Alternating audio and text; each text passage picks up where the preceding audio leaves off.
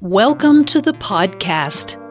This episode originally aired as a video on the Inner Toxic Relief YouTube channel.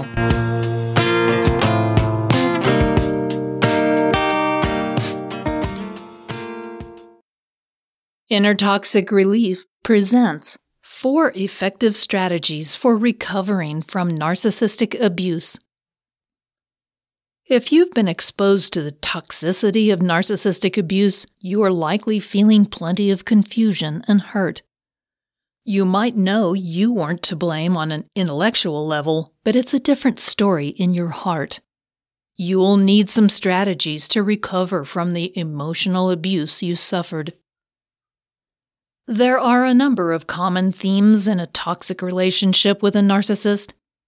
First, it can be intoxicating.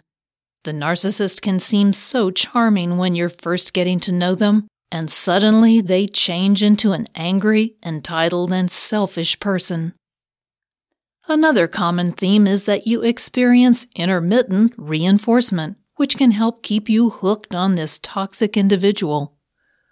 Finally, your narcissistic abuser will spare no efforts to make you feel guilty and ashamed of your role in the relationship.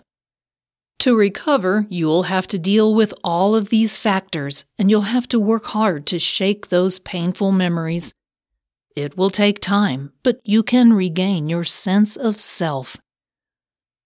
Keep watching to discover four strategies that can help you feel better as you heal. Four effective recovery strategies. Anytime you've been exposed to a toxic narcissist, you can be left feeling lost and uncertain of your own perception of reality. These strategies can help you to begin the process of recovery. Number one, acknowledgement. The first step in recovery from any kind of abuse is to acknowledge it has happened and accept the experience. It's difficult to admit that someone you were close to would actually hurt you the way they did. It also can be difficult to accept that the situation happened to you. You might feel guilty as though you were somehow to blame for what happened. This response is completely normal and very understandable. The problem is that if you keep denying what has happened, it will be difficult to address the effects and heal from the abuse. What's more, it can set you up for more pain in the future. It can help to learn about narcissism so you can understand what your loved one is experiencing. But it's also important to create a safe space for yourself. Number two, Set boundaries. Part of your recovery strategy needs to be defining your boundaries. This is true whether you stay in contact with the narcissistic person or cut them off entirely. You still need to redefine what is and what is not acceptable for you in your life. If you do go no contact, you'll need to understand that they will consider this another boundary they can violate particularly if they become more desperate to get your attention. They will call, text, email, and reach out through social media. If they appear particularly sincere in apologizing to you, you might be tempted to get back in contact with them. Blocking them at every turn can help you avoid the temptation to respond to them. If you can't or don't want to go completely no contact, then you have to set and discuss your boundaries with them. There should be clear consequences for violations, and you should implement the consequences every time. A few other ways you can take control of the communication with them includes the following leaving immediately if they begin to shout or insult you, refusing to share personal information with them, and restricting your communication with them to only one platform. Those strategies can help you take control of your communication with them. Number three, prepare yourself for some difficult emotions. It doesn't really matter that they abused you, you will still experience some very complex emotions when you break it off with the narcissist in your life. It makes very little difference what role they played in your life, whether lover, family member, friend, or professional colleague. Breaking it off with your narcissistic abuser will cause such feelings as grief and loss, shock, sadness or depression, and anger. You may also experience anxiety, paranoia, shame, and fear.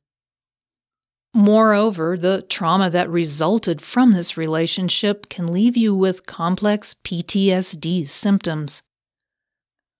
While a toxic narcissist creates a lot of pain in a relationship, the problem is that they can also make you believe in their version of reality, and that can be hard to shake once the relationship is over. You might tend to blame yourself for what happened, and you might question your own behavior. You might feel disloyal and guilty. All of these are normal feelings, and you will need to work on ways to process them.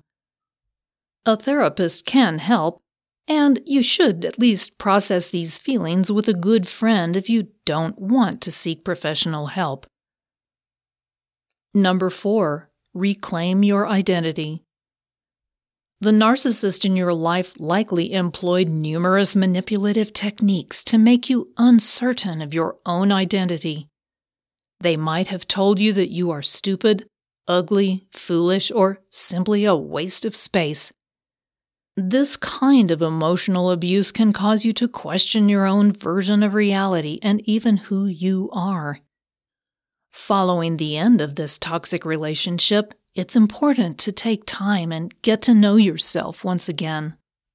Spend some time with good, healthy friends and ask them to give you their take on how they would define you. Reacquaint yourself with things you like to do and places you like to go. Give yourself time to heal and rebuild your own self identity. A toxic relationship with a narcissist can leave you feeling very vulnerable, so be kind to yourself during this time. A vital part of recovering from narcissistic abuse is self compassion. Think about how you would treat a good friend who was telling you these experiences. You would likely be very loving and supportive of what they need to heal. Give yourself that same compassion and kindness. Let go of any guilt or shame you might still be feeling for letting them mistreat you, and practice both self compassion and self forgiveness. Narcissistic abuse can leave you with conflicting, confusing, and frustrating feelings. You might doubt your own perception of reality, experience low self esteem, and suffer symptoms of complex PTSD. You might even question if you're dealing with narcissistic abuse at all. The first thing you should know is that all of these feelings are normal, and you should not feel ashamed that you were abused. It was not your fault.